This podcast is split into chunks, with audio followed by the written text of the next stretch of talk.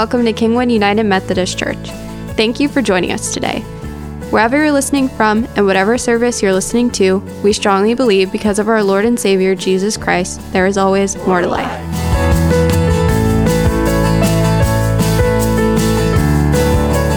We're going to read together from 2 Timothy chapter 3, verses 14 through 17.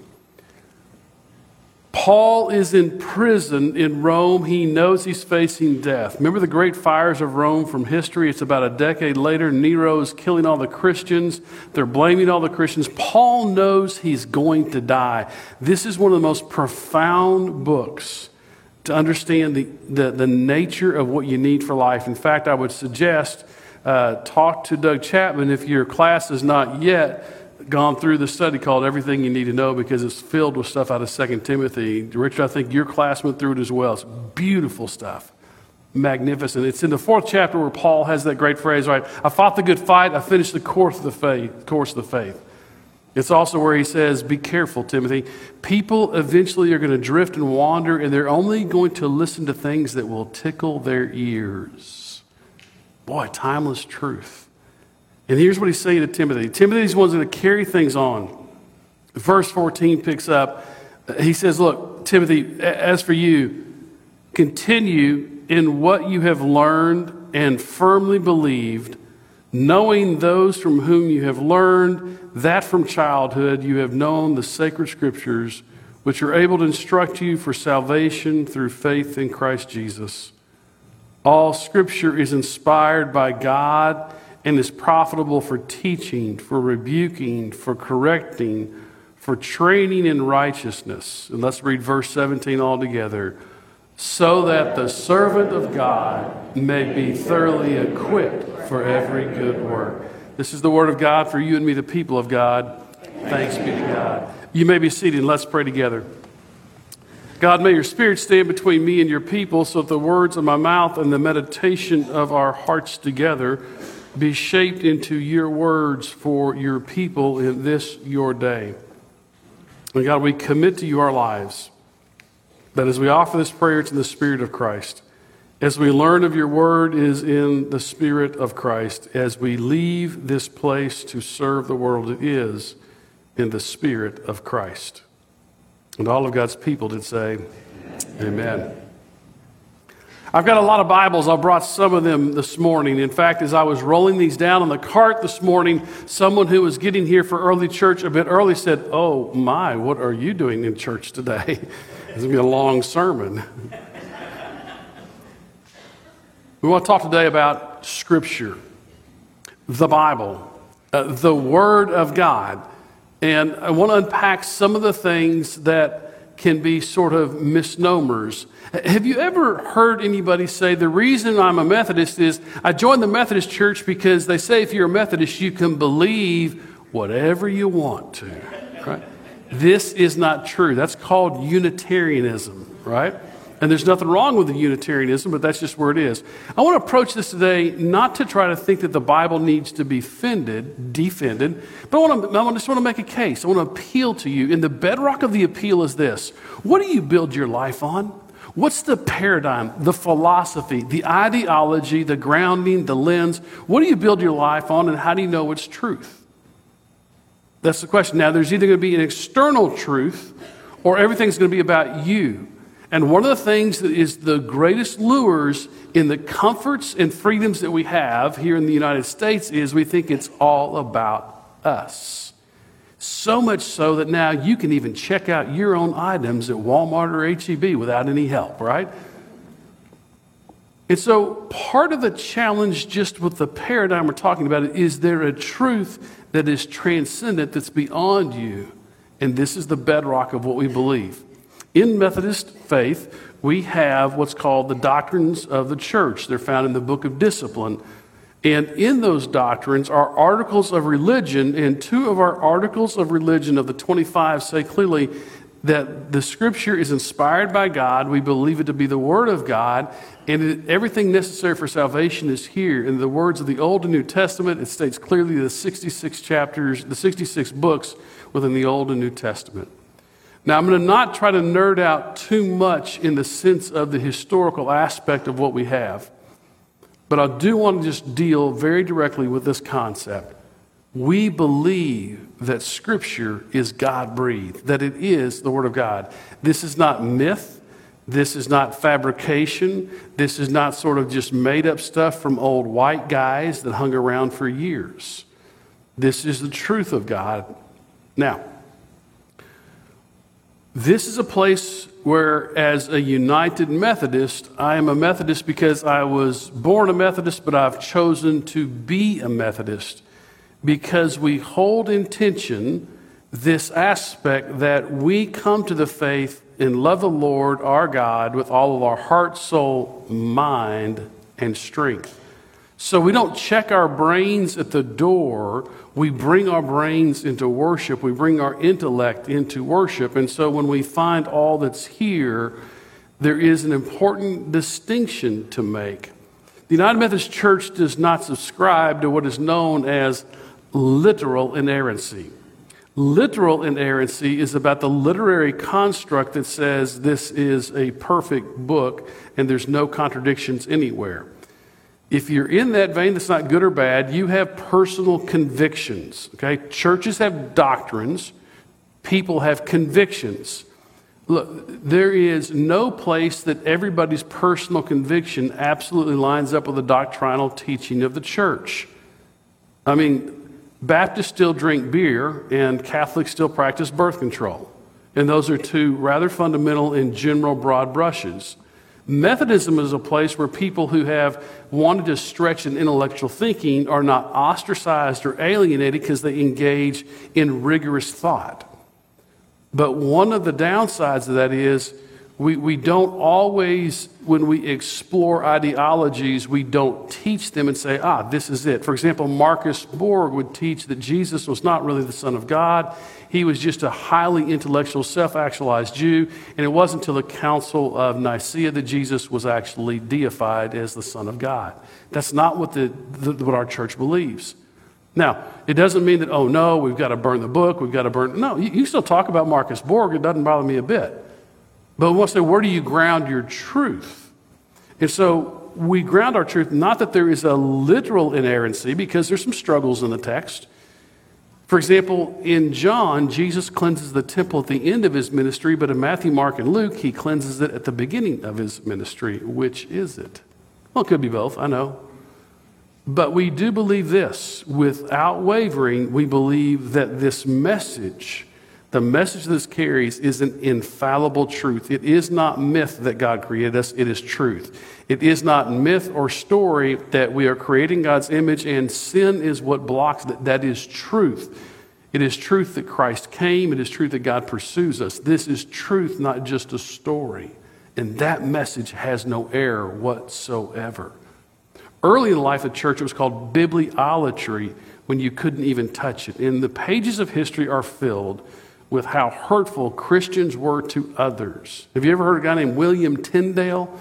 Sometimes on the back of your Bible, his actually his hands were cut, his body was burned because he dared to translate into English the scriptures.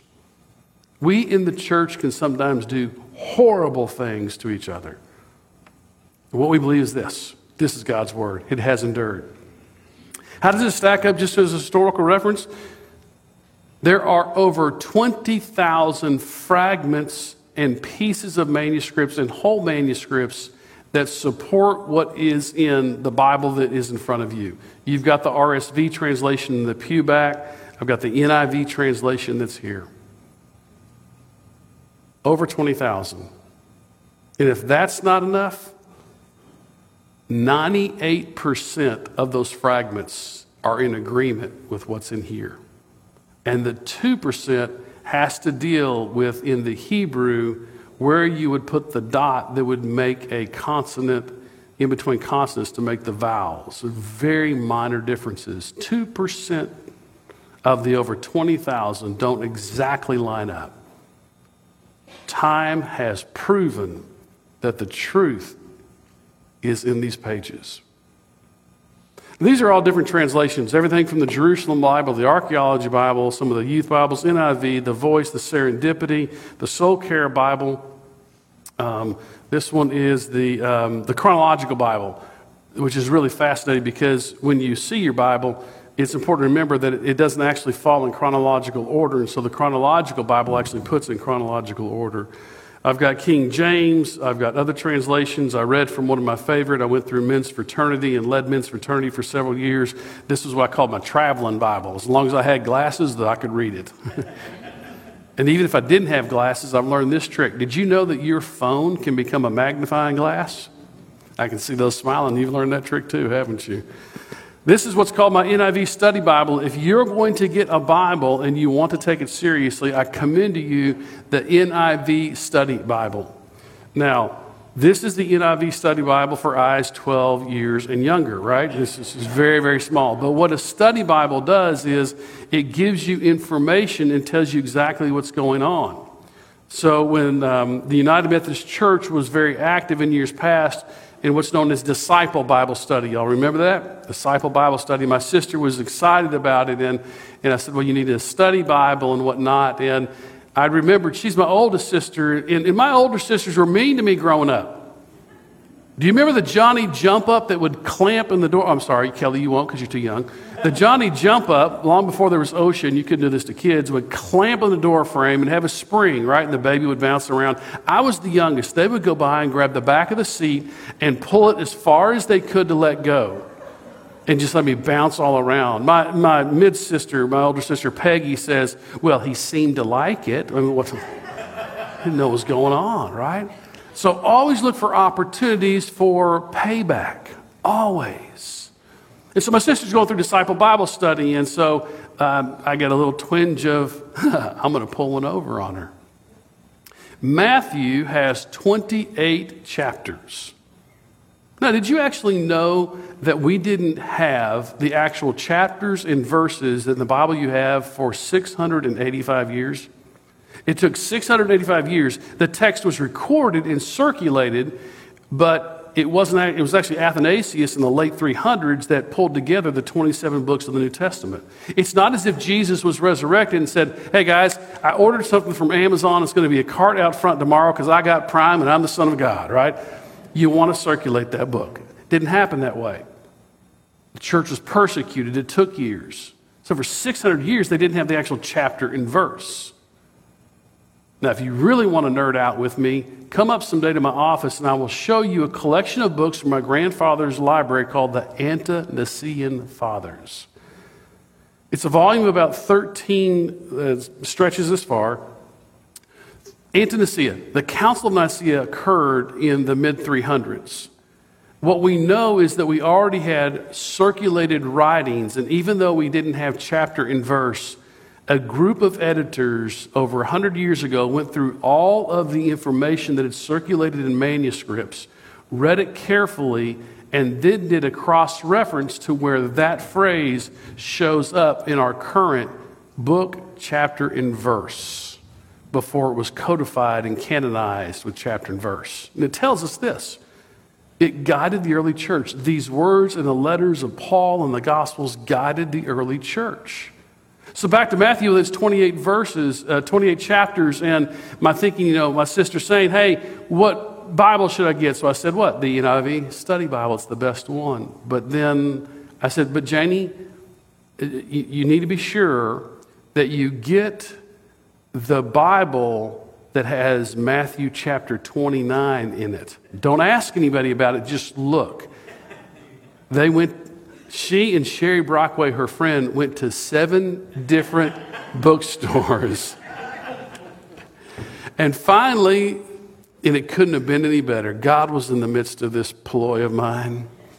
They were at the Baptist bookstore where a very helpful attendant came up and said, Ma'am, can I help you? I know you're looking through, is there a particular translation you're looking for? And she said, No, just my, my brother said that I need to make sure I get the Bible that has Matthew chapter 29 in it.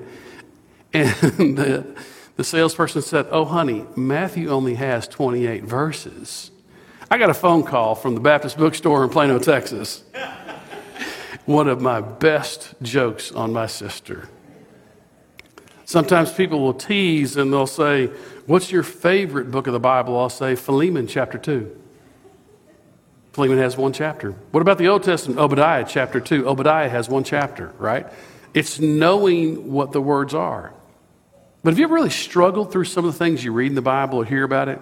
I promise you, you can pull something out of here that'll make your skin curl. And if you're a skeptic, let me just speak to you. If you're a skeptic, that's cool, that's fine. I don't need you to believe the Bible. The Bible's going to be the Bible whether you believe it or not. And if you need to work through that and you need someone who will really kind of dance with you intellectually and will, will stick with you in that, let me commend to you a recent book by Eric Huffman called The Skeptic and the Scriptures. Now, look, he is very earthy. Halfway through the book, you're going to go, I cannot believe you recommended this book to me, Pastor Berg. But if you're a skeptic, if you're already a believer, you don't necessarily need to pick it up unless you want to see how apologetics work and how someone says, How could the Bible say that? But if you're a skeptic and you're going, Well, I need a little more information before I can believe, let me commend that book to you. But also, let me commend to you one of the ancient words of the church fathers that said, Your faith seeks understanding. You will not be able to get completely into the deep waters of faith if you only start with your human intellect. Your human intellect is brought to figure out what's going on in the text, what's happening. And how often do I say this? What is the context of the text? And listen to the text. And that's what we delve into the text itself and it speaks. And what is the end goal of Scripture? The end goal of Scripture is that we all might grow in righteousness and be equipped for every good work that God has.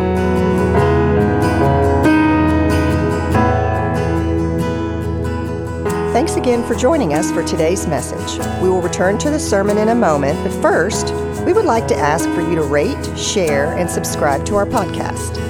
We believe God is doing some amazing things here at KUMC, and your feedback helps our church to reach new listeners that we wouldn't otherwise be able to reach. Now, let's get back to the Word.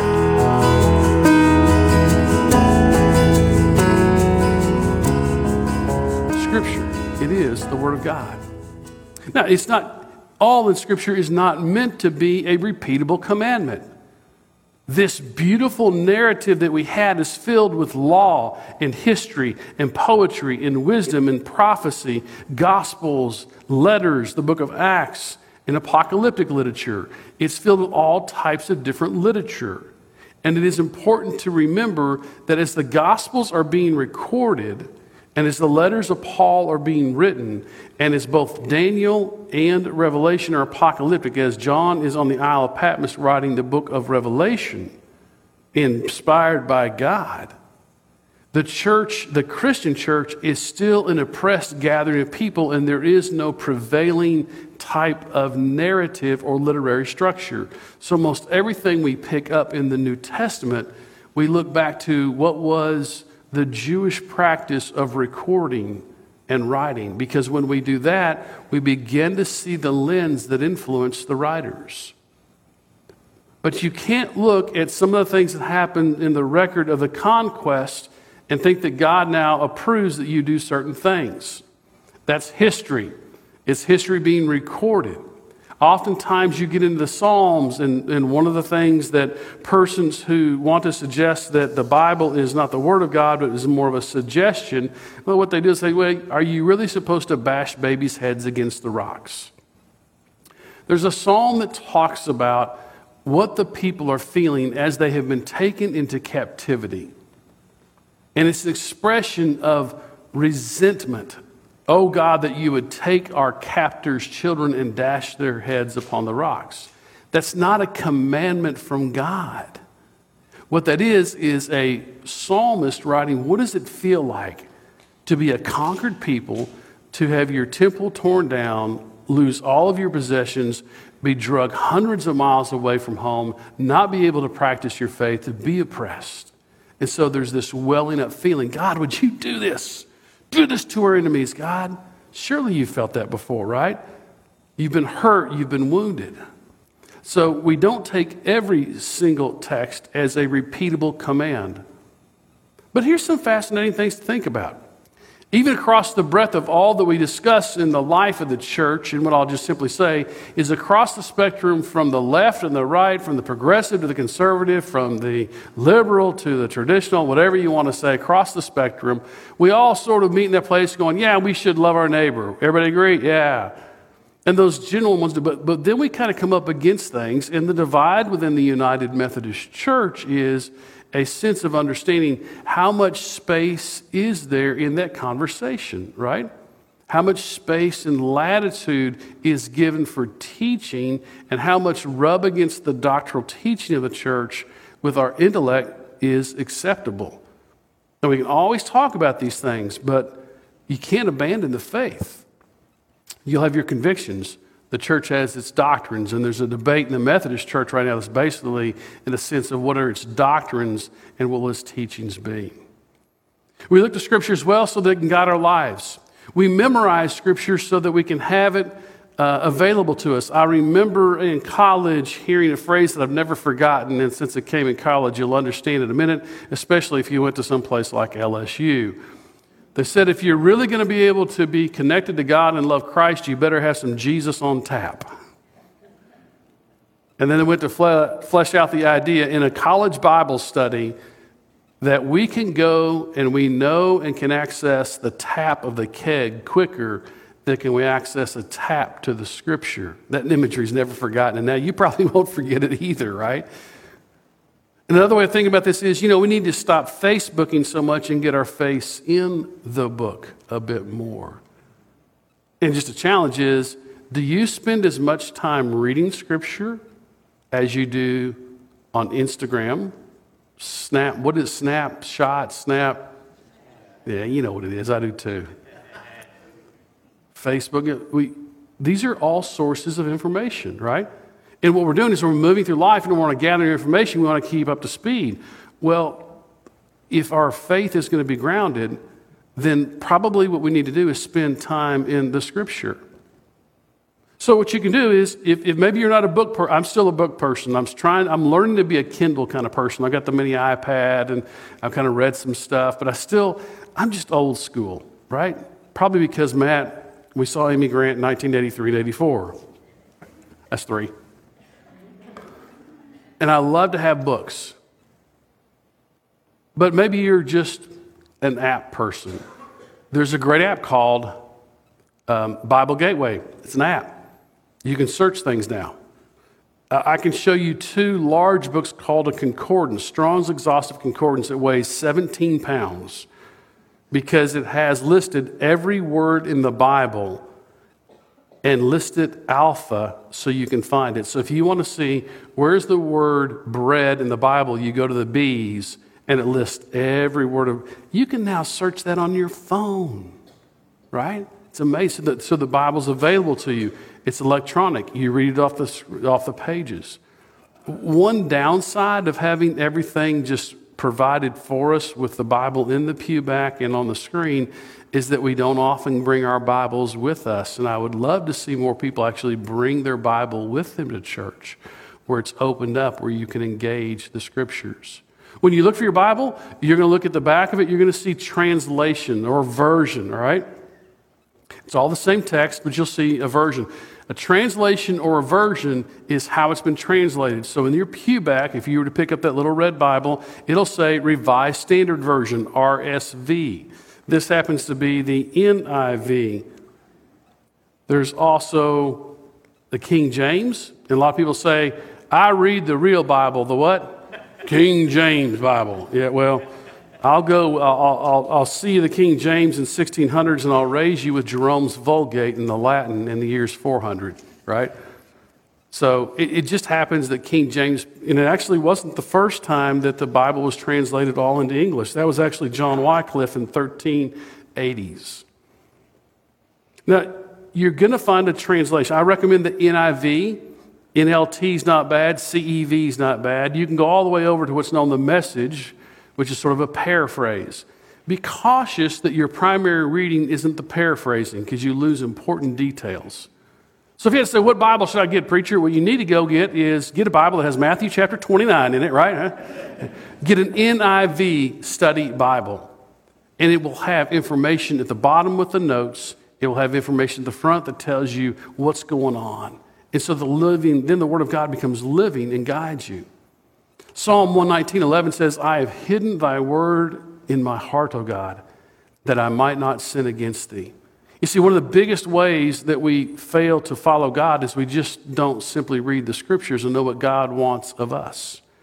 In this text, as Paul's writing from prison, he's saying, Look, Timothy, I'm, I'm, a, I'm about literally to lose my head for the faith. He's going to be crucified, he's going to be killed. Nero's going to put him to death and tell everybody, Look, I have conquered Christianity, and I wish we could go back in time and say, Paul, Paul, Brother Paul, don't worry, okay? I know that things look bad. You've encouraged everybody. I want you to know there's going to come a time when people are going to name their children Paul and their churches Paul and their dogs Nero. It's just going to take a few years. But it's endured through all the ages. Now, I want to nerd out with you for a minute. When you get your Bible and you get your study Bible and you look, you're going to find references and spend some time looking at the front of your Bible, and it will tell you the different texts that have been found. For example, have you ever heard of the Dead Sea Scrolls? Right? The Dead Sea Scrolls found in the late 1940s as a little Bedouin shepherd threw a rock into a cave. You ever wonder why he threw the rock in the cave? He wasn't just being a teenager, okay? Bedouin shepherds feared holes in the ground because there was still the tradition that the hole was the cave was the entryway to the under earth, to hell. And so they didn't ever want to go in. So the Bedouin shepherd, I mean, just going in, they found, and what they found was the Dead Sea Scrolls. In the area of Qumran, before there were Xerox copiers, every single text would be recorded by hand. And there's a group of people known the Essenes or the fathers of the light and sons of the light, and their only job was to translate and write down the scriptures. But if they ever made a mistake, and they were 90% through, if they made a mistake, they didn't have an eraser. Now, what do you do when you've got 90% of this Old Testament text translated and it is revered to be the Word of God? You roll it up, you say a prayer, you wash your hands, and you store it in a place of honor. So the Dead Sea Scrolls are actually a lot of collections where there was a minor error and they had to start back at Genesis. And when you unearth all that and you see the, all the stuff that's there, it proves that what we have, what we have is what you have. It's endured 3,000 years. It is truth. Now, I want to wrap up today telling you that um, this isn't necessarily about the Bible, but um, I was listening uh, to a podcast. I listened to several different folks in podcasts, especially in this era when we're trying to figure out what church looks like. And if you need to know more about anything about artificial intelligence or any of that kind of stuff, I've got a friend who's here this morning. I haven't asked permission to name him by name, but if you will hang out by me, my friend that knows artificial intelligence and you know who I'm talking about, hang out by me by the front door. I'll let you ask any question to him. Uh, his initials are Jed. Um, he's, a, he's, he's brilliant brilliant. And I love talking with him about how artificial intelligence works. But I was on a podcast the other day, um, and we haven't had a chance to play golf or talk about this, so we need to do both. Um, this is the next wave of futurists saying, How is technology going to affect or change the church? And here is their proposition. Their proposition is that actually you're going to start having an Oculus headset or glasses and what it's going to do is it's going to augment reality. As opposed to a virtual reality, it's going to be an augmented reality. And what's going to happen is, as a pastor, I'm going to wear these glasses, and through all the technology and all the camera angles, you'll be sitting at home watching, and it's actually going to be like you're right with me. Now, I don't know if you need the headset at home and all this stuff. I don't know who would buy a headset to watch church when you can just show up or watch it on your screen, right? But it's fascinating to hear this. Here's what struck me. What they say is this is about metaverse information, information and all the virtual realities, augmented realities, and this is what it says to allow you to enter into the experience. That's what this is supposed to be about. To help you get into the experience, right? Not just to watch it on a GoPro or a video or something, but it's supposed to help you get into the experience, to help you enter into the reality of the context that is being shared to help you enter into the reality in the context of what is being shared. And what struck me was isn't that what this book is about? Allowing you to enter into the reality of what is being shared. You were formed by the God who cast the heavens and the stars in the sky. Each one of you is thoughtfully, fearfully, and wonderfully made, and God doesn't make junk. And God has always been pursuing you in a relationship with you. And even when we wandered and didn't listen to God and lived perpetually as a 14 year old rebellious teenager, doing our own thing, God's love never failed for us. Prophets of old tried to bring the people back, and for a time period they would listen and then they would not. And when all else failed, God said, I will enter into the humanity that I have created. He bore the sin that separated us from Him. He, for three years, journeyed with a group of fishermen. He opened blind eyes. He empowered people to be healed. He died for the sins of the world. He rose again on the third day. And he lives forever. This is the story. This is the reality we believe. Now, I will close by saying this. If, if all this stuff we're talking about with church and Bible and letting the scriptures form our lives, eh, let, let's, say, let's say I'm wrong. Okay? I'm good. Let's say I'm wrong. That, I, that I'm really just following this group of held over teachings that somehow endured for thousands of years and guided. Somehow it's, it's happened, right? The most published book in the world. All right, all right I'm wrong. I'll, I'll take that. I'm wrong, right? If I'm wrong, and we do all that this says, and then you just die and that's it, and you're, you know, and the old dust in the wind, you're, it's it, you're dead, it's over. What do you lose? Nothing. But, but, but what if I'm right? What if this is right? What if the scriptures are right? And you choose to say, no, that's just a bunch of myths and stories from a group of old white men who wanted to control people and everything else and suppress women and be oppressive. If that's the track you take, what if you're, what, what, what, what if that's wrong? And you die.